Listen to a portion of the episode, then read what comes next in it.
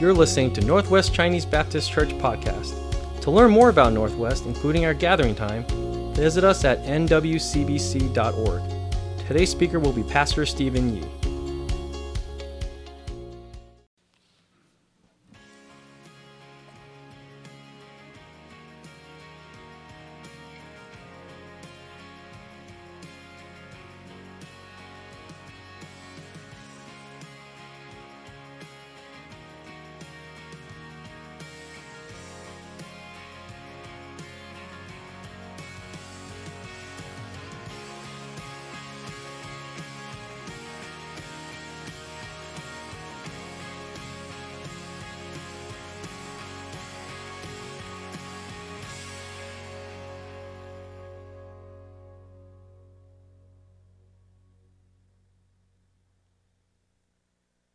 Well, good morning, everyone. All right. I am so thankful to be here with all of you today. Uh, welcome to Northwest Chinese Baptist Church. Thank you for being here. It is a blessing to worship our Lord and Savior Jesus Christ together. Uh, I, I, am so thankful to see you this morning. Uh, you know, if you didn't know, God is doing great things. God is doing great things here within our church family uh, within each one of you, my dear brothers and sisters in Christ. God is doing great things in our city and in our state. And, um, you know, we rejoice with you, dear brother and sister, when anything that you have to celebrate comes up or God provides in your life. All the different ways we are thankful for what God is doing. And uh, there's, there's a few things that I want to just point out uh, to share with you things that God, God is doing. And, and one of them well, the first one I want to share is that our dear sister in Christ, Kimberly Yee, was reelected as state treasurer, and so we thank God for that. Uh, we thank God for our country and for the freedoms that we have, and also for our elected leaders. And so we continue to pray for you, as well as all the other leaders in our country, for God's wisdom, for discernment. And, um, you know, we're just excited for how, how God will continue to use you as, as a light wherever you go. Uh, so we're thankful for you and, and thankful to God. You know, last week we saw 30 students come together and meet here at, at our church building and, and uh, to come and to learn how to, to share the gospel, to share their faith with those that don't know Jesus as Lord. You know, just yesterday, uh, you know, in total, our church, you all, brothers and sisters, you provided and served and provided for 648 shoe boxes full of gifts for children all around the world. And not only will they be provided with a, a shoe box size uh, box full of gifts, but those children are also going to hear the good news of Jesus Christ. 648. This is the most that we've ever sent out. And so I give God thanks. All the glory goes to Him. God is doing great things. And just yesterday, for all of you that were here you know what I'm talking about. Yesterday, almost 200 people came here to give thanks. Connections were made, the gospel was shared. And one dear sister shared with me afterwards that some of the people that were here for the very first time, they said, Hey, we want to come back. So, whatever it was, because of the food, or, but no, I believe it's because of each one of you and how each one of you shared the love of Jesus. And that's what is attractive. People have a desire. We all have a need and a desire to connect with God. And so I'm thankful for what God is doing.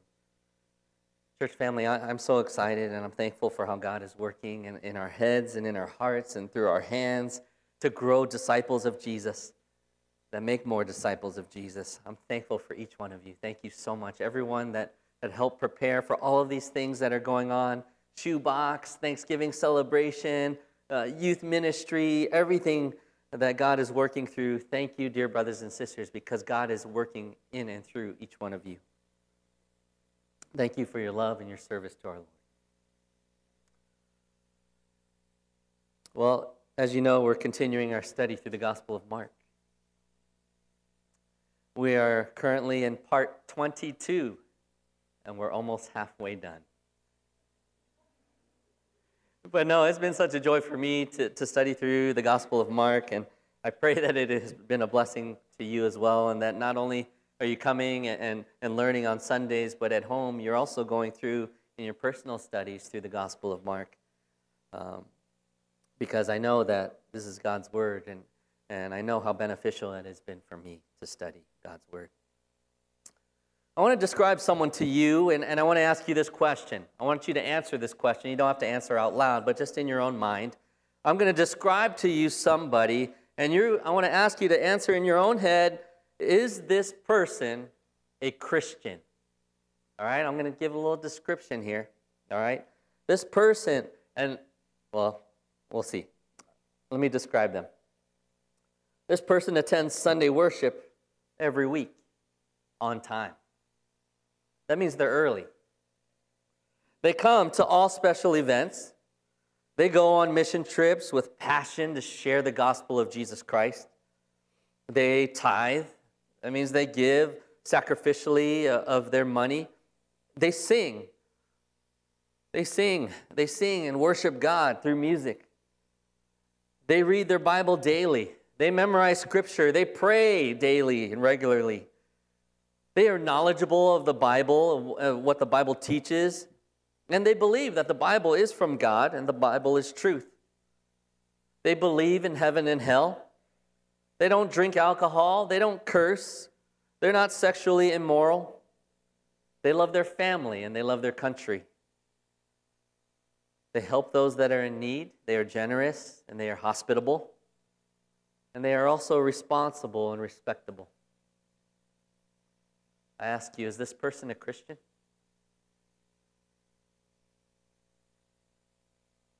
I see some nodding. I see some shaking their head. I see some just staring back at me, not wanting to commit to yes or no. You see, it can be easy to get. No, I'm not talking about, so let me just clarify. I'm not talking about any of you, though many of you may do these great things. I'm not talking about Deacon Larry. Where is he? Okay, you might have thought that though. You might have thought Deacon Larry. This is he's talking about Deacon Larry. Uh, but you see, it could be easy to get so focused and caught up in all of the good things that we miss out on the most important thing. You see, we know, right? Those of you, my brothers, my sisters, those of us that study the scriptures, we know that only someone who has put their faith in Jesus Christ as Lord can be saved. Right? Only followers of Jesus are ones that are saved. Only followers of Jesus are, are Christians. You know, I'm not saying what did this person call themselves. I'm saying what is tr- the truth about who they are. Are they a follower of Jesus? Are they Christian? Are they a born again believer? Are they saved from their sin? Or are they not? Now, I know this was a kind of impossible question to ask you, and because I, there's no way I could give you all the information about this person. But I wanted us to consider and to be reminded of the fact that we're only saved by God's grace through faith in Jesus Christ alone. Only someone who has been born again by grace through faith in Jesus has the blessed assurance of eternal life and can experience the joy of salvation. But see, as you think about the description of the person that I shared with you, this fictional person, really who I just described to you, could be considered a modern day Pharisee, guilty of the sin of legalism. Someone who trusts in their own external good, their external good works, instead of the saving work of Jesus Christ, our Lord. Now, see, we're going to jump back into to chapter 7 of the Gospel of Mark. But before we study it, we need to understand, right? There's still the same main characters here. We still are going to see Jesus. We see his disciples, and we also see the crowd and the religious leaders, the Pharisees and the scribes. But here we're going to see this morning the Pharisees from Jerusalem. Now, Jerusalem was about almost 100 miles away from where Jesus was teaching and preaching to the crowds in Galilee. It's almost 100 miles to the east side of the Sea of Galilee from Jerusalem. But these Pharisees from Jerusalem had come to see what's going on with Jesus.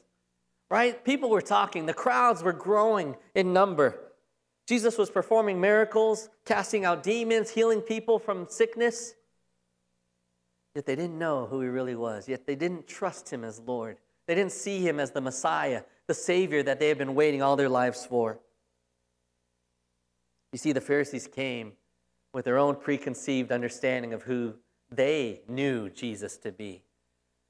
They believed that Jesus was crazy, that he was committing blasphemy and heresy. They came to get rid of Jesus. And see, in this passage, what we're really going to see and what I want you to look for is I want you to try to see the hearts of the Pharisees. To see their hearts, we need to look at their actions and their words, right? To really know someone, you look at their actions and you, and you listen to their words. And so I want to invite you to, to, to look with me and turn with me to, to Mark chapter 7.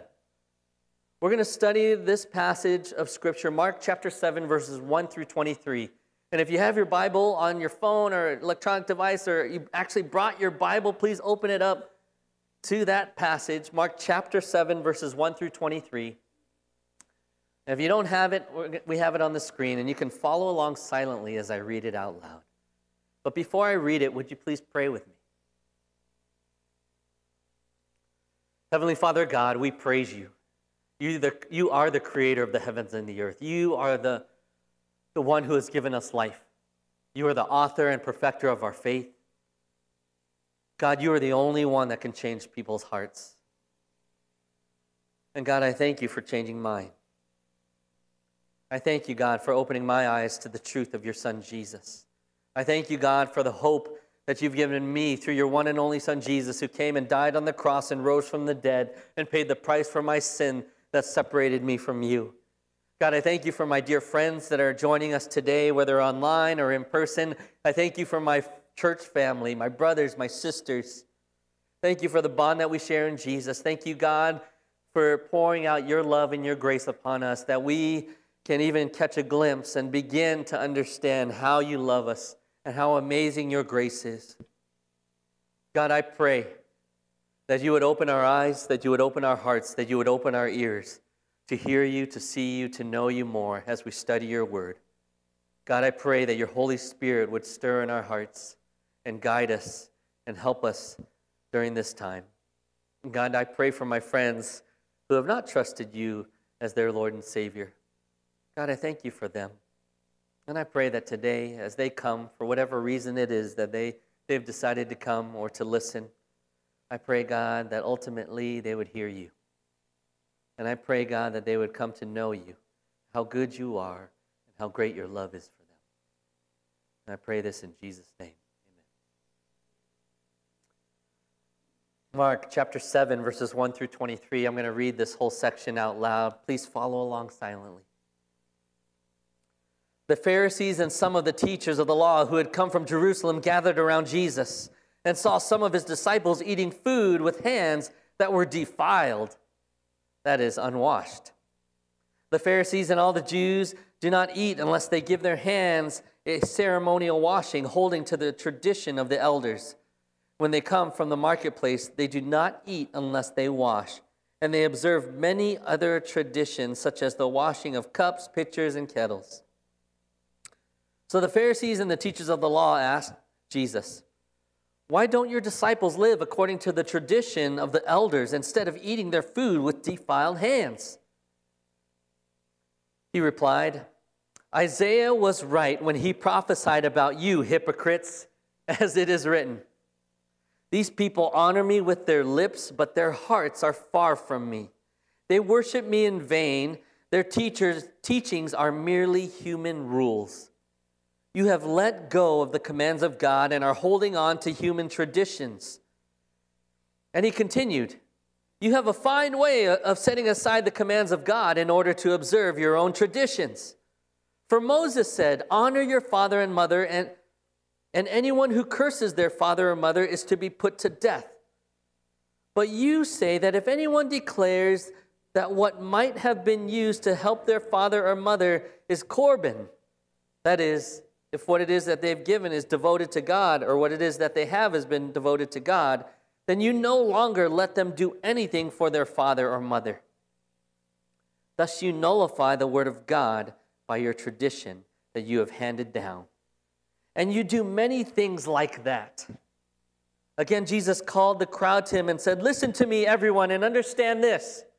Nothing outside a person can defile them by going into them. Rather, it is what comes out of a person that defiles them. After he had left the crowd and entered the house, his disciples asked him about this parable. Are you so dull? He asked. Don't you see that nothing that enters a person from the outside can defile them? For it doesn't go into their heart, but into their stomach, and then out of the body. In saying this, Jesus declared all foods to be clean. He went on, What comes out of a person is what defiles them.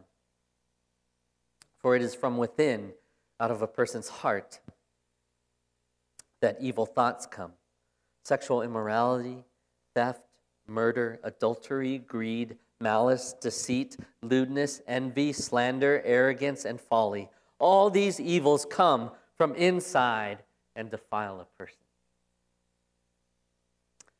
I know that was a long passage.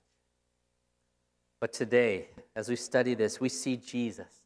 We see Jesus confronting who? He's confronting the Pharisees and the scribes, these religious leaders. He's confronting them and pointing out their sin. He's really pointing at their hearts.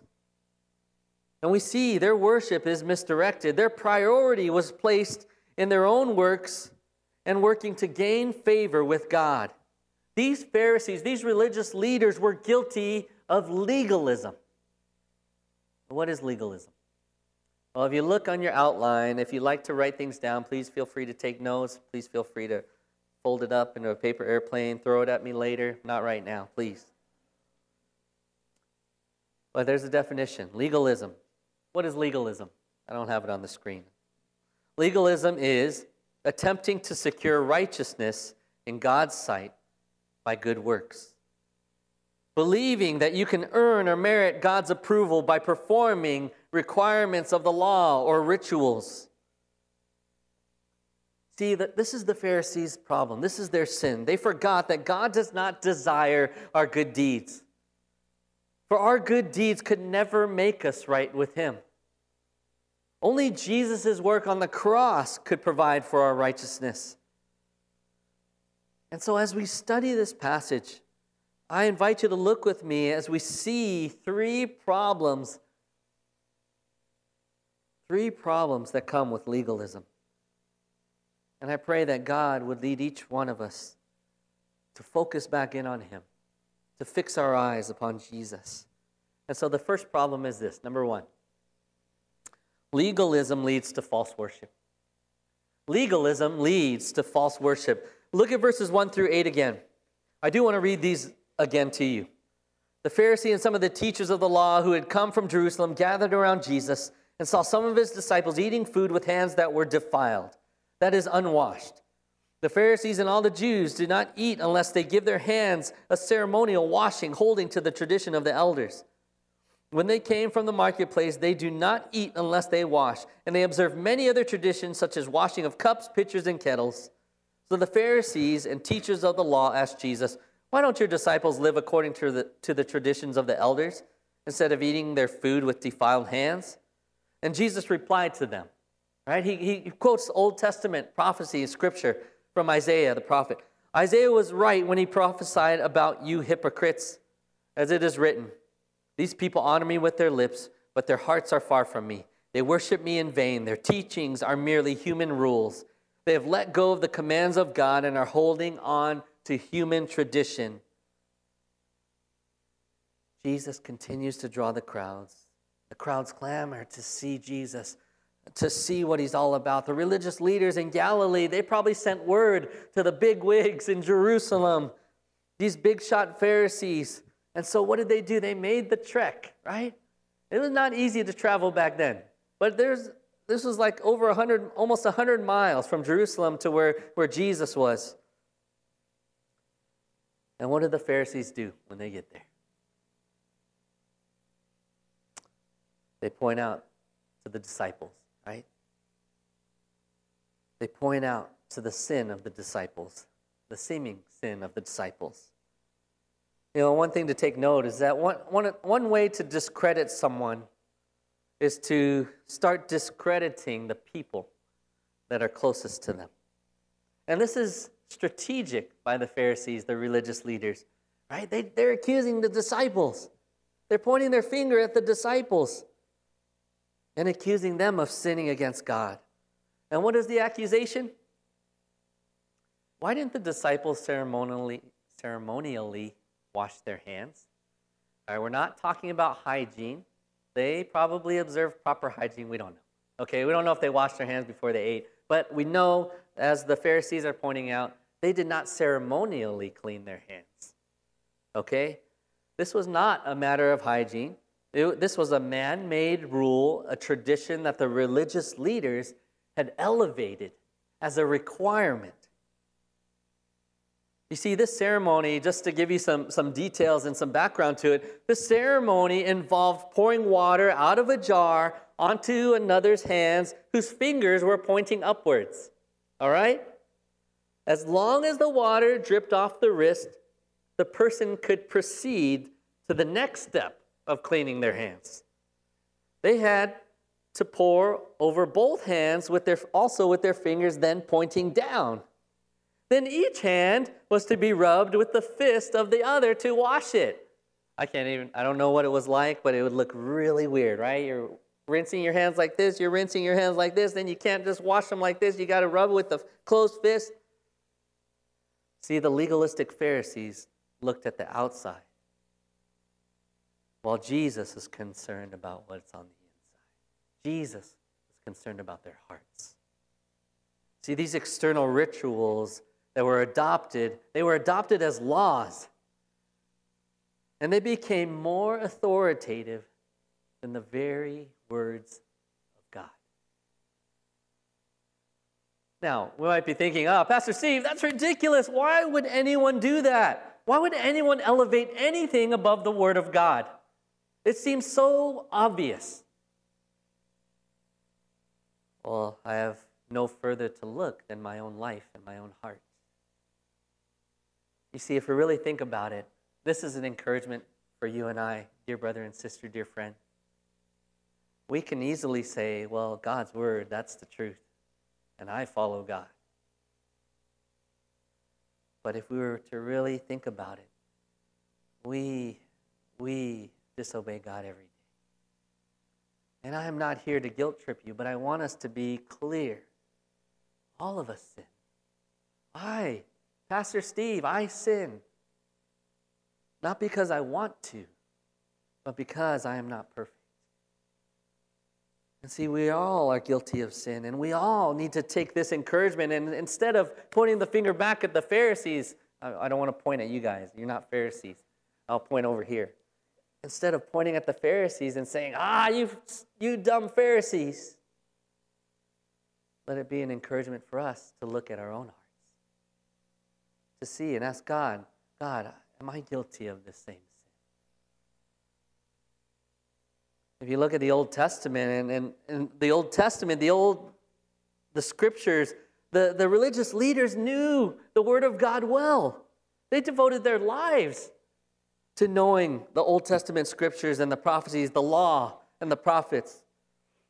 And yet, when we read and we study the Old Testament scriptures, we see repeatedly that the only worship that pleases God is that worship which flows from a heart that sincerely loves and seeks to obey God.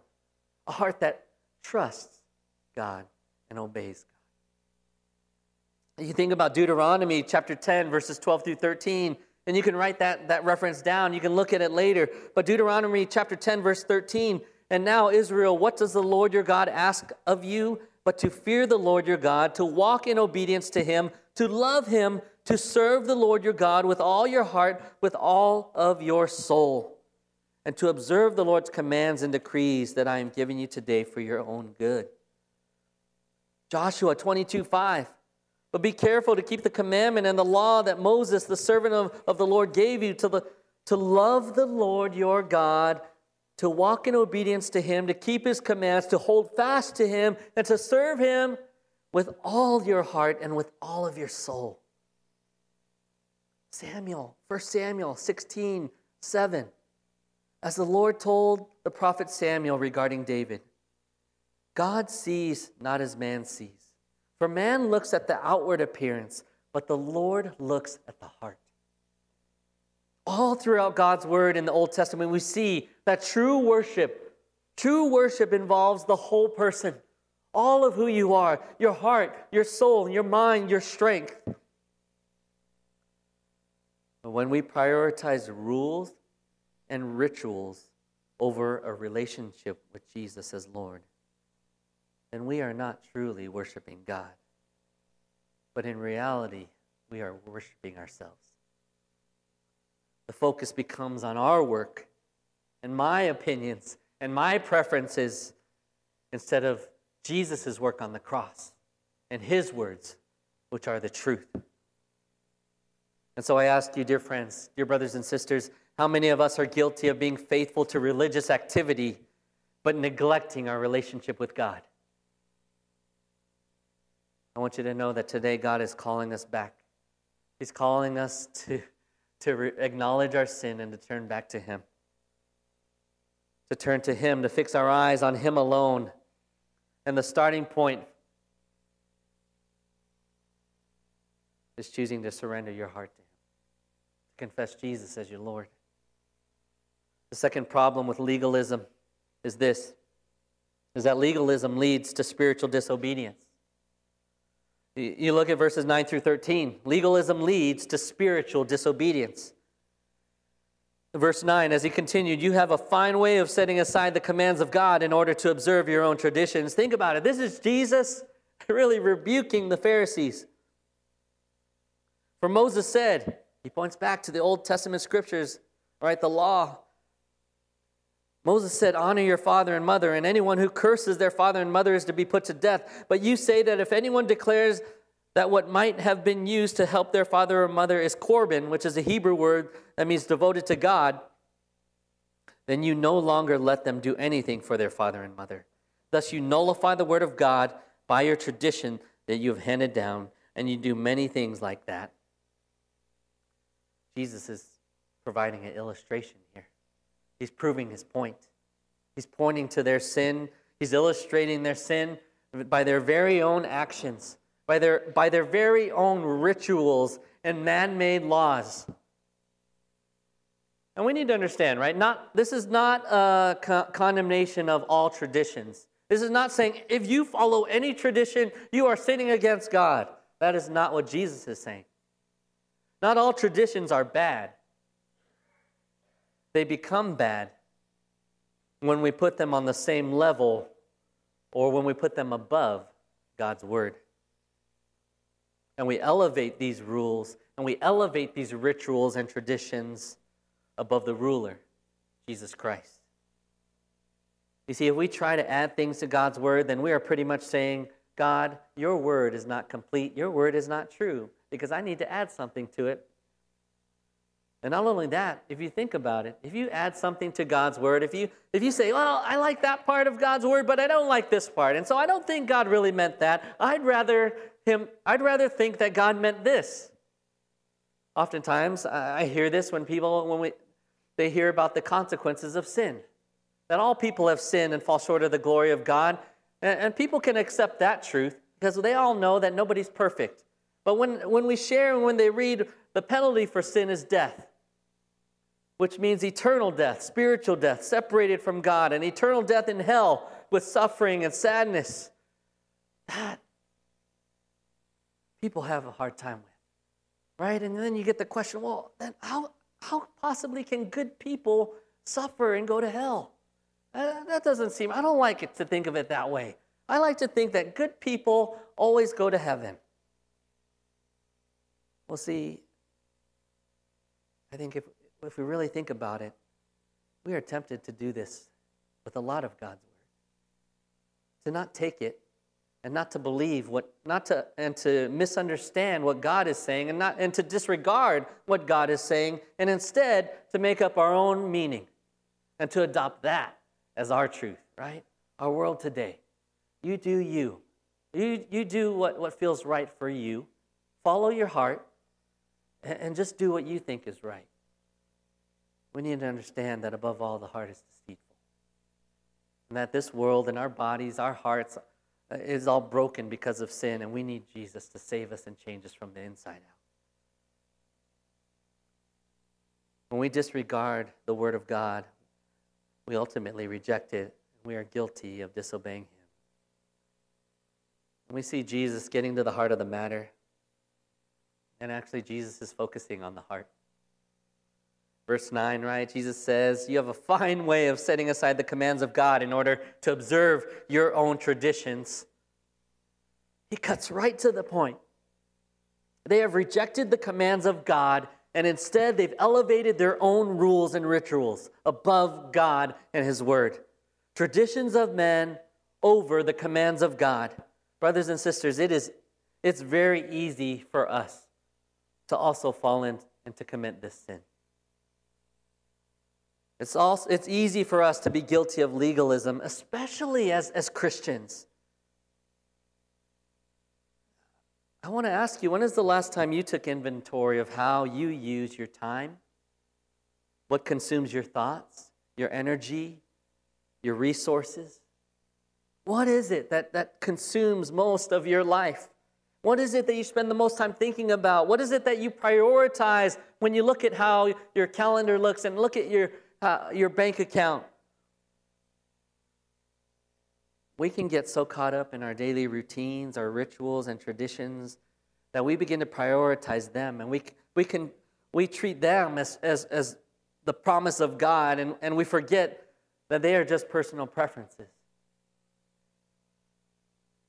How many of you have ever felt like you don't have time to serve God? How many of you have ever felt like, oh, I'm too busy? I have children. I have to take them here or there. I got to take them to the music lesson. I got to take them to the sports, the game. I have a game. I have a tournament. I have all of these things. You don't know how busy I am, Pastor Steve. I don't have time to serve. I, I'm serving God by loving my family.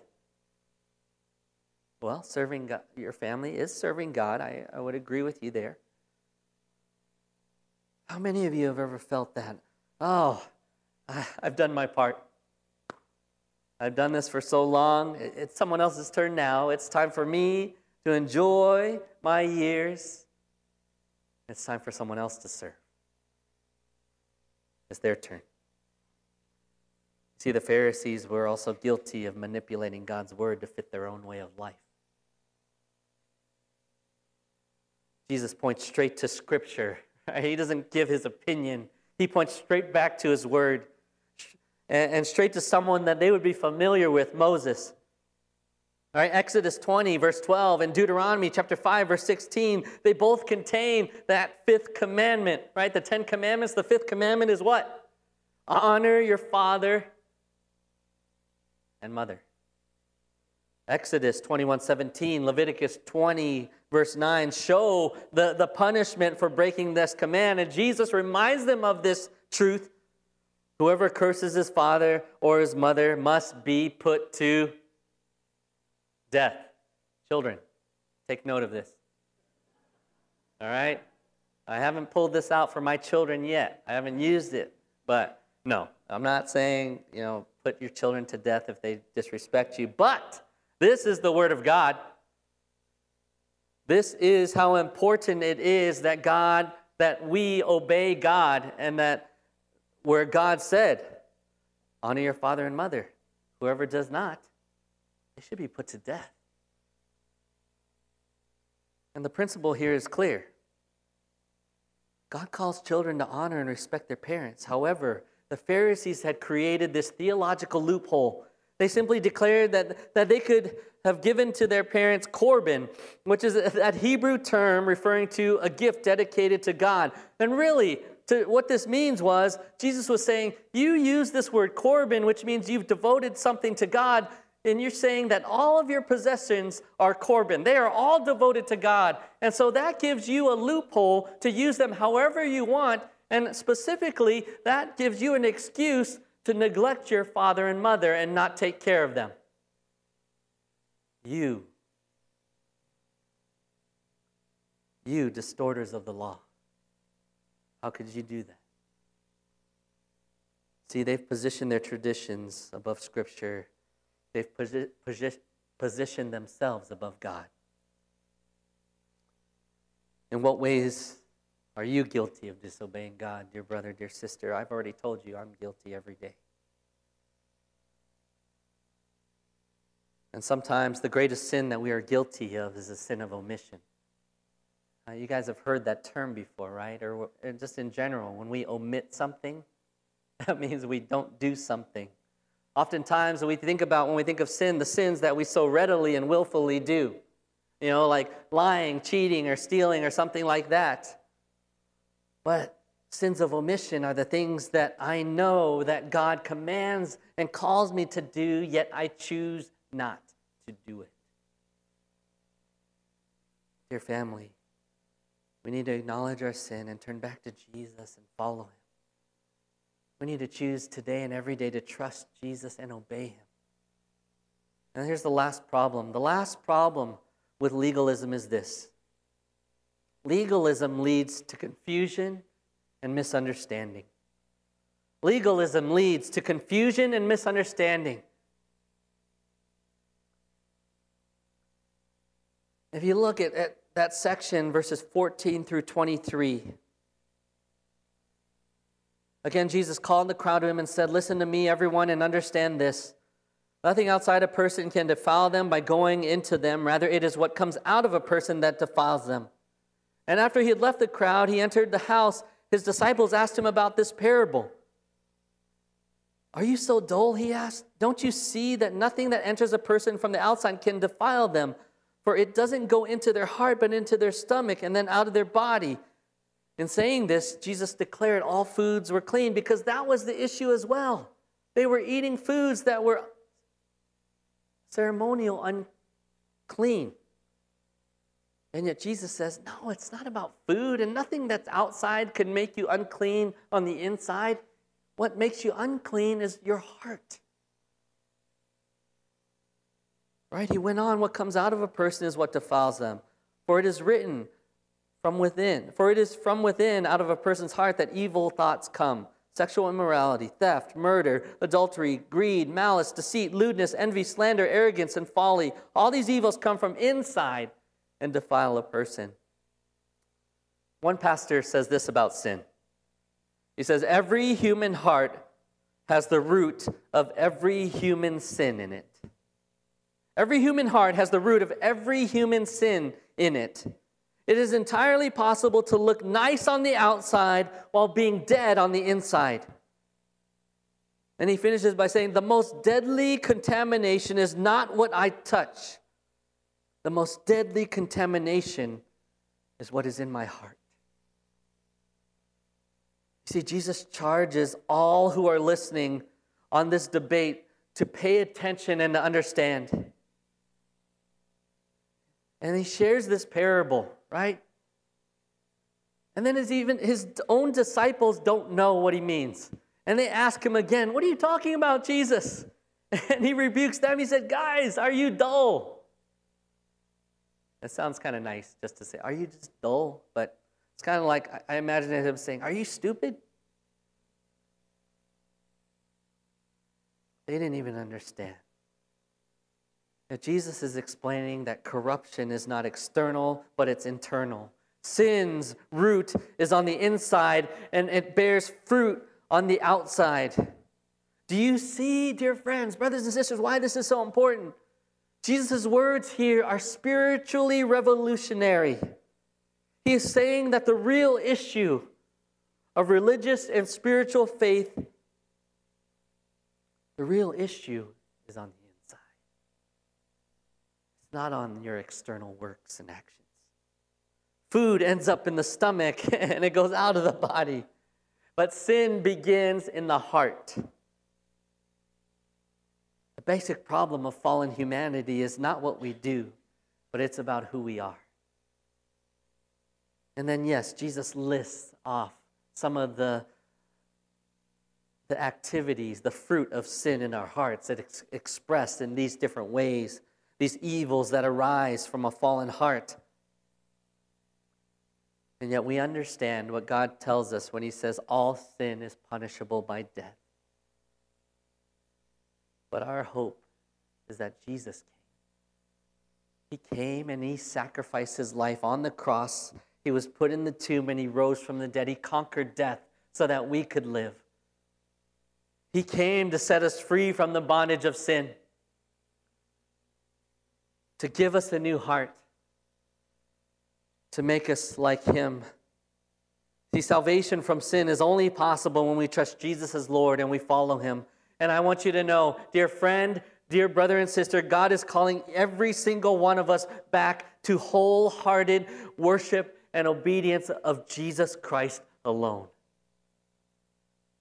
And again, I just want to end by reminding you of this passage that I read before in 1 Samuel chapter 16 verse 7 where it says, But the Lord said to Samuel, Do not consider his appearance or his height, for I have rejected him. It's talking about Saul.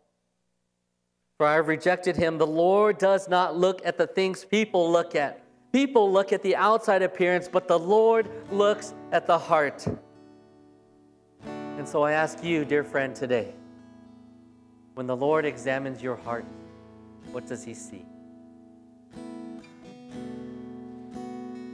What does God see when he looks at your heart? You see, we can look great I can come to church, I can even preach a sermon. But my heart can be full of sin. What does God see when He looks at your heart? Does He see a self righteous legalist trusting in what only you can do on your own? Or when God looks at your heart, does He see a humble sinner trusting in only what Jesus can do and what only Jesus has done? The difference it is a matter of life and death. It is a matter of eternal life and death. And I pray that today that we would take notice of what Jesus has said and that we would not be like the people in the crowd and the Pharisees and the disciples even that didn't understand, but that today we would understand what Jesus is saying and that we would respond by trusting him as Lord, by choosing to follow him and live in obedience to his word starting today. And if you're already doing that, continuing to do so day by day until you see Him face to face. Would you pray with me? Heavenly Father God, we praise you. God, thank you so much for your word. Thank you, God, for Jesus, your one and only Son. Thank you, God, that we can look back at, at, at history and we can see, God, the interactions uh, that Jesus had with, you, with the people, and we can learn from their mistakes. We can learn from their sin, but yet, more importantly, God, we can learn from your very words written down for us. God, I ask for your forgiveness for being legalistic. God, I ask that you would forgive me for prioritizing my own thoughts, my own rituals and traditions above yours. I pray, God, that you would forgive me for how or the ways that I've distorted your word. And God, I pray that you would lead each one of us, God, to, to acknowledge our sin and to turn back to you, to fix our eyes upon Jesus, to turn back to the truth of your word, that we would get to know your word, that we would encourage one another with your word, and God, that we would not be just hearers of your word, but that we would be doers of your word. God, I pray that as we live trusting you and obeying God, that you would continue to use us, God, your body, your children, God, for your glory and further your kingdom, that more people would be saved, that more people would know how great and amazing you are. God, I pray this in Jesus' name. You know, I want to invite you to stand. You know, after we, we hear from God's word and we study God's word, there's always a time for you to respond to God. And I don't know what God has laid on your heart, dear friend. But if He has put something on your heart, maybe there's a next step that He's leading you to take. I want to encourage you to come and share with me, and I want to because I want to pray with you, and I want to encourage you as we sing this song. Maybe you need to put your trust in Jesus as your Lord and Savior, to know and acknowledge that you're a sinner, but yet that Jesus died for you because He loves you. That He died and rose from the dead to forgive you of all of your sins so that you can have that blessed assurance of eternal life.